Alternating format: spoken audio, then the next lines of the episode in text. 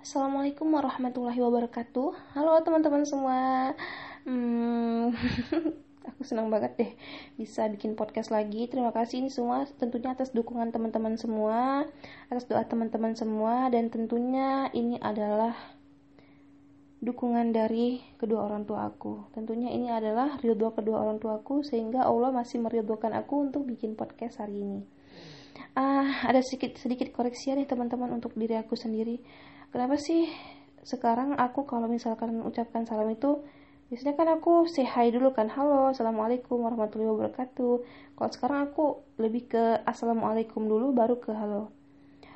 Karena setelah aku koreksi diri aku sendiri uh, kenapa aku malah lebih mendahulukan halo dibandingkan dengan salam yang artinya sangat mulia yang artinya sangat indah. Jadi aku lebih memilih untuk sesuatu yang lebih baik dulu baru untuk sesuatu yang mubah gitu kan. Uh, hari ini aku pengen cerita-cerita ya. Ini masih pagi banget pada subuh. Aku pengen cerita tentang seseorang yang sayang banget sama aku. Kalian punya nggak seseorang yang sayang sama kalian? Atau nggak punya punya dong. Kita semua pasti mempunyai dia mempunyai dia mempunyai mereka yang sayang banget sama kita. Aku pernah ngerasa disayangin sama orang lain.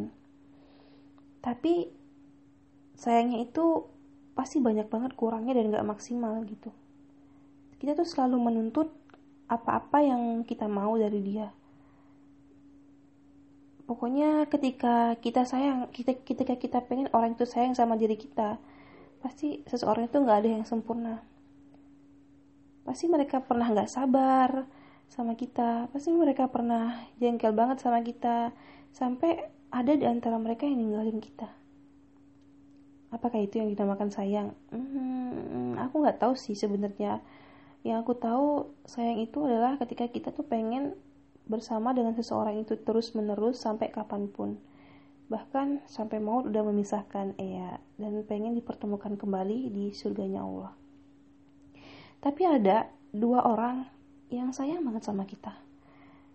Yang sayangnya itu udahlah banget banget sempurna menurut aku ya. Kenapa aku bilang sempurna? Karena memang aku nggak ada menemukan rasa sayang sesayang orang itu ke kita Siapa dia? Yang pertama, Rasulullah Shallallahu Alaihi Wasallam. Ya sayang banget sama Rasulullah Shallallahu Alaihi Wasallam tuh sayang banget sama kita teman-teman. Bayangin deh, Rasulullah tuh cuma memikirkan umatnya, umatnya, umatnya. Gimana sih cara menyampaikan risalah Islam itu sehingga menjadi rahmat bagi seluruh alam. Kalau nggak bukan karena Islam, kalau nggak bukan karena Rasulullah sayang sama kita, tentunya nggak bakal mau gitu kayak gitu. Rasulullah nggak bakal mau sampai secapek itu sakit itu. Itulah Rasulullah Shallallahu Alaihi Wasallam. Jadi kita benar-benar harus bersyukur banget kita sekarang sudah diberikan hidayah Islam sama Allah Subhanahu Wa Taala. Terus yang kedua adalah kedua orang tua kita. Nah kedua orang tua kita ini teman-teman Masya Allah luar biasa banget kasih dan sayangnya bahkan kita pernah nggak sih ngeselin banget sama orang tua kita? Pernah kan kita bikin perlakuan yang benar-benar itu melampaui batas banget yang kita pun nggak pernah ngelakuin itu sama orang lain. Contohnya kita pernah nggak ngomong kasar? Maksudnya ketika ada pertentangan pendapat atau pen, pertentangan pemikiran atau apa pun itu pasti kan biasanya kita tuh kayak ya udahlah sih ya udahlah sih bu pak. Aku tuh pengennya tuh kayak gini kayak gini bukan kayak gini. Sampai omongan yang kita lantunkan itu nada yang kita lantunkan itu nggak pernah kita gunakan sama orang lain.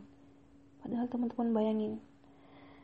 Bayangin kalau misalkan dulu kalau misalkan dulu orang tua kita nggak ngajarin kita untuk bicara apa kita bisa bicara sampai sebesar ini? Pasti nggak bisa teman-teman kalau dulu seandainya orang tua kita nggak ngajarin kita gimana caranya jalan, apa kita bisa berdiri? Apakah kita bisa berjalan di muka bumi ini?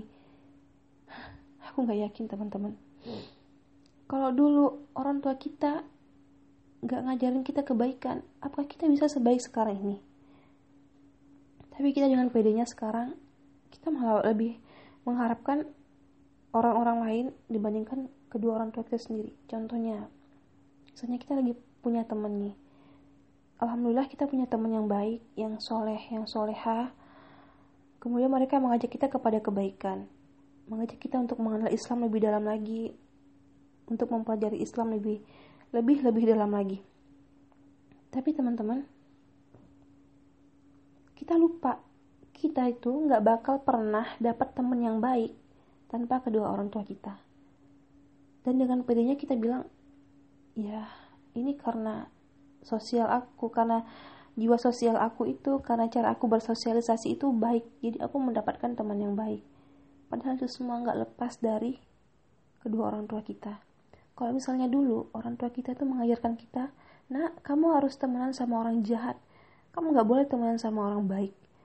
Pokoknya kamu tuh harus diri jahat. Kalau misalkan dulu orang tua kita bilang kayak gitu so kita nggak bakal dapat teman yang baik tapi apa orang tua kita mengajarkan kita? Nah kamu tuh harus belajar harus ada di lingkungan yang baik. Kamu tuh harus memilih memilih milih teman yang baik. Jangan sampai kamu terjerumus kepada lingkungan yang buruk. Padahal itu kayak simpel banget kan cuman omongan biasa. Tapi sebenarnya itu tuh bermakna banget dan itulah sebenarnya yang membuat kita selalu terdoktrin. Oke okay, aku harus jadi orang baik aku harus jadi orang baik aku harus jadi orang baik tapi kita lupa hal-hal yang kecil dari apa yang di, yang dikasih sama orang tua kita. Kita lupa banget. Kadang tuh nggak ada seseorang pun yang berhak untuk kita kasih rasa cinta dan sayangnya kecuali kedua orang tua kita. Maksudnya kedua orang tua kita tuh yang paling berhak mendapatkan kasih dan sayang kita setelah orang-orang lain. Setelah siapa pun teman kita siapa pun yang kita cintai. Hmm, ya meskipun kita kalau misalkan udah punya suami ya kalau untuk cewek-cewek mungkin kita prioritas prioritasnya ke suami dulu. Tapi makanya kita kalau misalkan cari suami itu ya aku kasih tips ya. Kalau misalkan kita cari suami itu carilah suami yang patuh terhadap orang tuanya yang berbakti sama kedua orang tuanya. Karena kalau misalkan suami kita udah berbakti sama kedua orang tua pasti dia mau istrinya juga itu berbakti sama kedua orang tua kita jadi cari suami yang benar-benar dia itu pengen kita itu berbakti kepada kedua orang tua kita bahkan dia membantu kita untuk menentukan cara-cara bagaimana sih kamu tuh biar bisa berbakti sama kedua orang tua kamu. Jadi ketika setelah menikah itu nggak ada pemisahan antara anak dan kedua orang tua. Jadi benar-benar kayak kita tuh malah mempunyai teman, mempunyai pasangan yang ikut juga berbakti sama kedua orang tua kita. Jadi nambah dia bakti kita. Jadi kayak gitu teman-teman. Kadang kan ada kalau misalkan kita udah nikah, kita tuh dianggap ya udahlah kamu kan udah punya keluarga sendiri jadi kamu harus prioritasin keluarga sendiri dulu lagian kedua orang tua kita juga pasti ngerti kok ada kan biasanya yang bilang kayak gitu astagfirullahaladzim padahal kita tuh nggak bakal bisa ketemu nggak bakal bisa nikah tanpa kedua orang tua kita nggak bakal bisa bersatu tanpa kedua orang tua kita tapi kalau untuk cowok-cowok ya prioritaskan ibu dulu. Prioritas prioritaskan orang tua dulu daripada istri. Maksudnya bukan berarti mengesampingkan istri tidak. Tapi misalkan ada sesuatu hal yang memang mendesak ya udah berarti harus utamakan dulu kedua orang tua. Um, aku kalau ngomongin orang tua tuh kayak menjadi bahan koreksian buat diri aku sendiri teman-teman. Karena selama ini aku tuh aku pernah banget kayak gimana ya? Aku tuh ingat semua apa pun kebaikan orang yang telah dikasih sama aku. Tapi aku nggak ingat kebaikan-kebaikan yang begitu banyak yang dikasih sama kedua orang tua aku. Yang aku pun nggak bakal bisa sampai kapan pun nggak bakal bisa membalas itu. Kalau kebaikan orang lain oke okay, kita bisa masih bisa balas kayak um, dengan apa dengan apa yang telah dia kasih ke kita. Kita bisa balas budi tapi kalau sama kedua orang tua kita biarpun kita mau balas sebesar apa pun yang kita kasih itu tuh nggak bakal melebihi apa yang telah mereka kasih sama kita.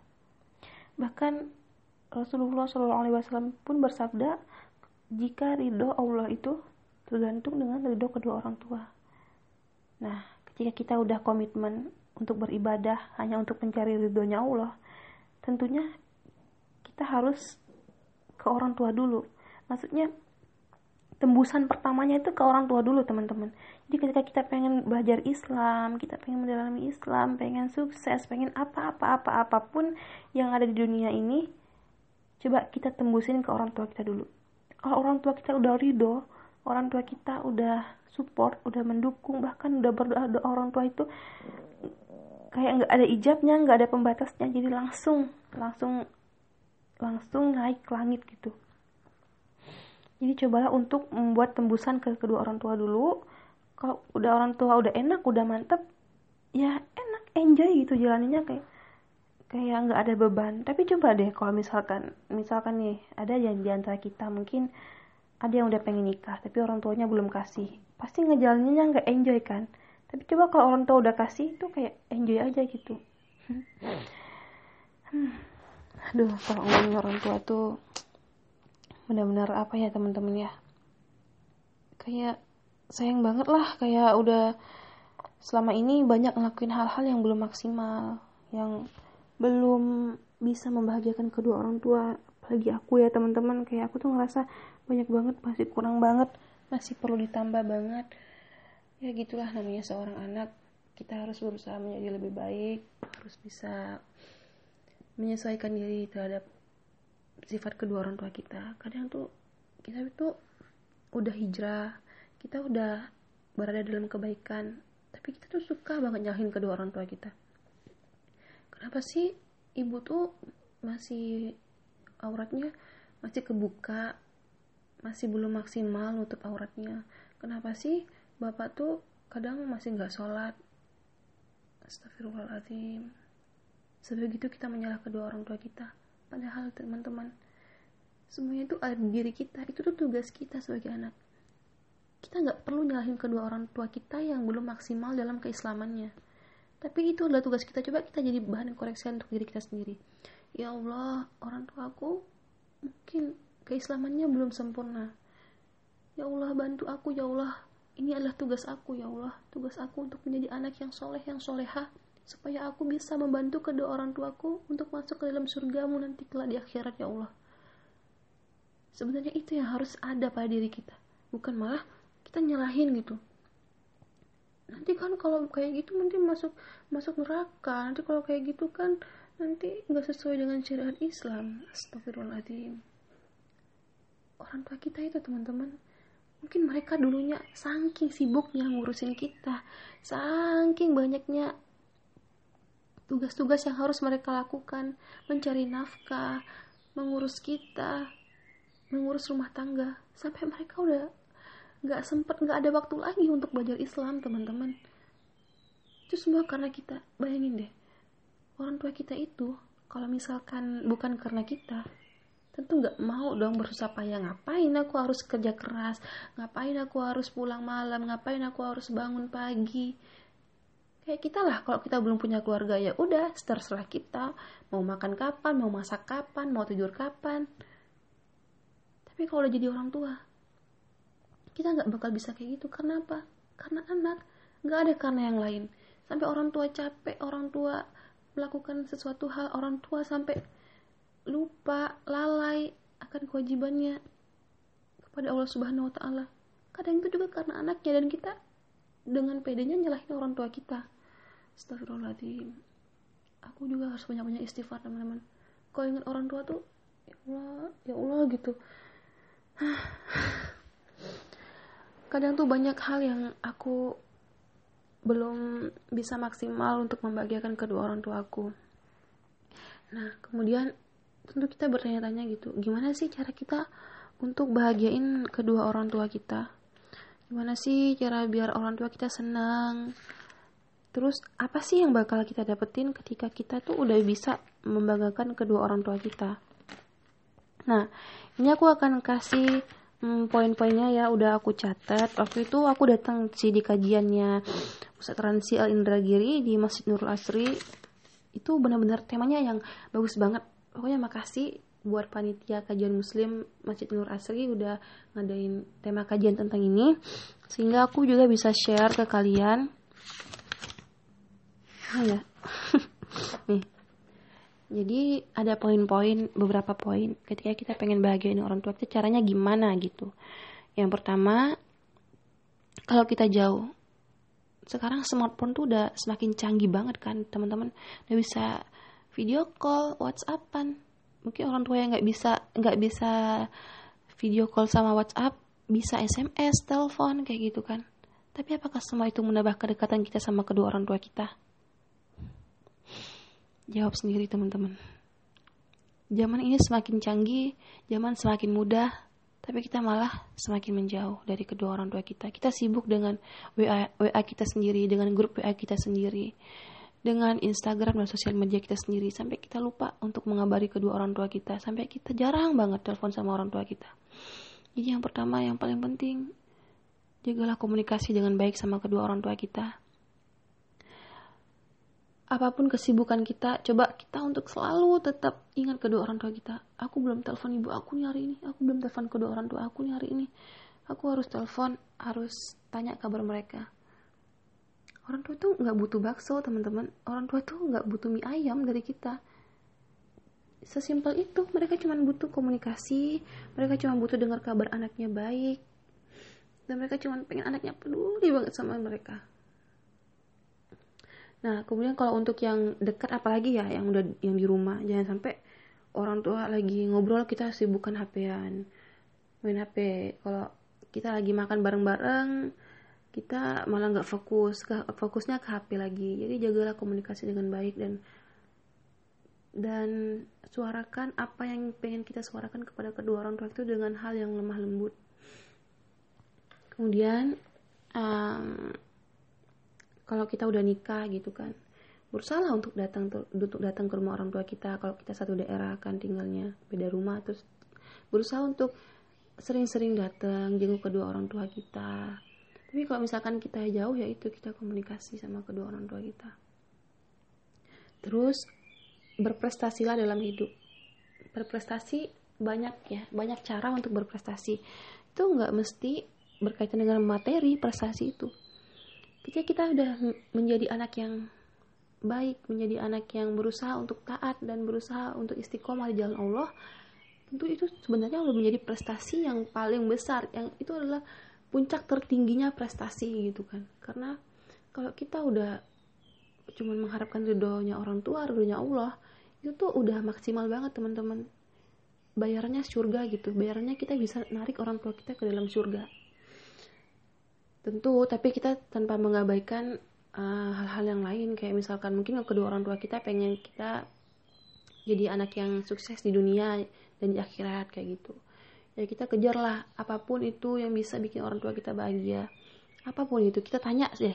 Mulai dari sekarang tanya deh bu ibu tuh maunya aku seperti apa? Pak bapak tuh maunya aku seperti apa? Gitu.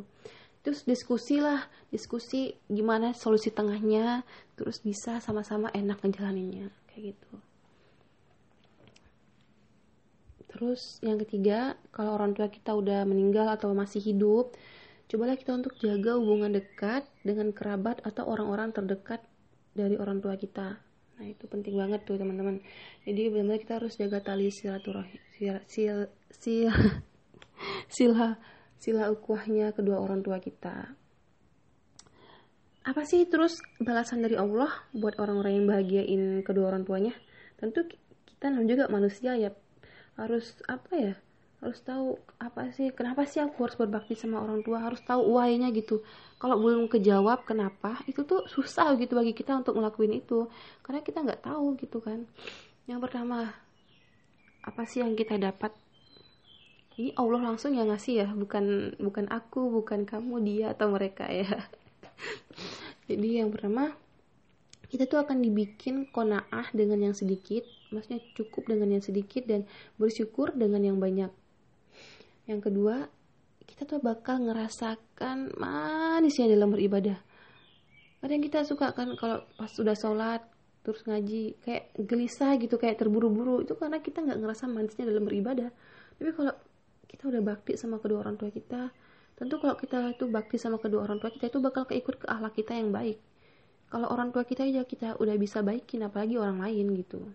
Jadi benar-benar kita tuh bakal dibikin manis dalam beribadah. Terus ke kemudian Allah wafatkan dalam keadaan husnul khatimah. Karena karena ya itu tadi ridho Allah itu terdapat pada ridhonya orang tua. Tentu kalau orang tua udah ridho Allah ridho ya semua amal ibadah kita diterima dengan sama Allah terus Allah tutupi aib-aib kita. Nah itu tuh penting banget tuh. Kalau sampai Allah buka aib kita bagi kalau sampai sekarang ini Allah buka aib aku teman-teman mungkin teman-teman bakal jijik sama aku. Teman-teman bakal nggak mau temenan sama aku. Teman-teman bakal ilfil banget sama aku. Tapi karena Allah masih baik Allah masih sayang Allah masih cinta Allah masih pengen kita itu berada di lingkungan yang baik bersama teman-teman yang baik Allah tutupin aib-aib kita. Tentunya itu juga dengan kita bakti sama kedua orang tua. Bayangin deh kalau kita nggak bakti sama kedua orang tua kita durhaka sama kedua orang tua kita itu pasti bakal banyak banget kesusahan bakal banyak banget orang yang nyeritain. Jadi aibnya tuh langsung kebuka kebuka eh itu loh sih dia kayak gini sama orang tua kayak gini kayak gitu. Cobalah kita untuk jaga hubungan baik sama orang tua kita insya Allah kita bakal baik juga dengan orang lain terus yang terakhir yang eh belum yang terakhir deh.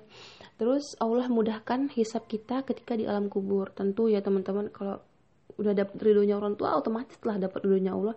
Otomatis dimudahkan juga dalam siksa dalam hisap di kubur.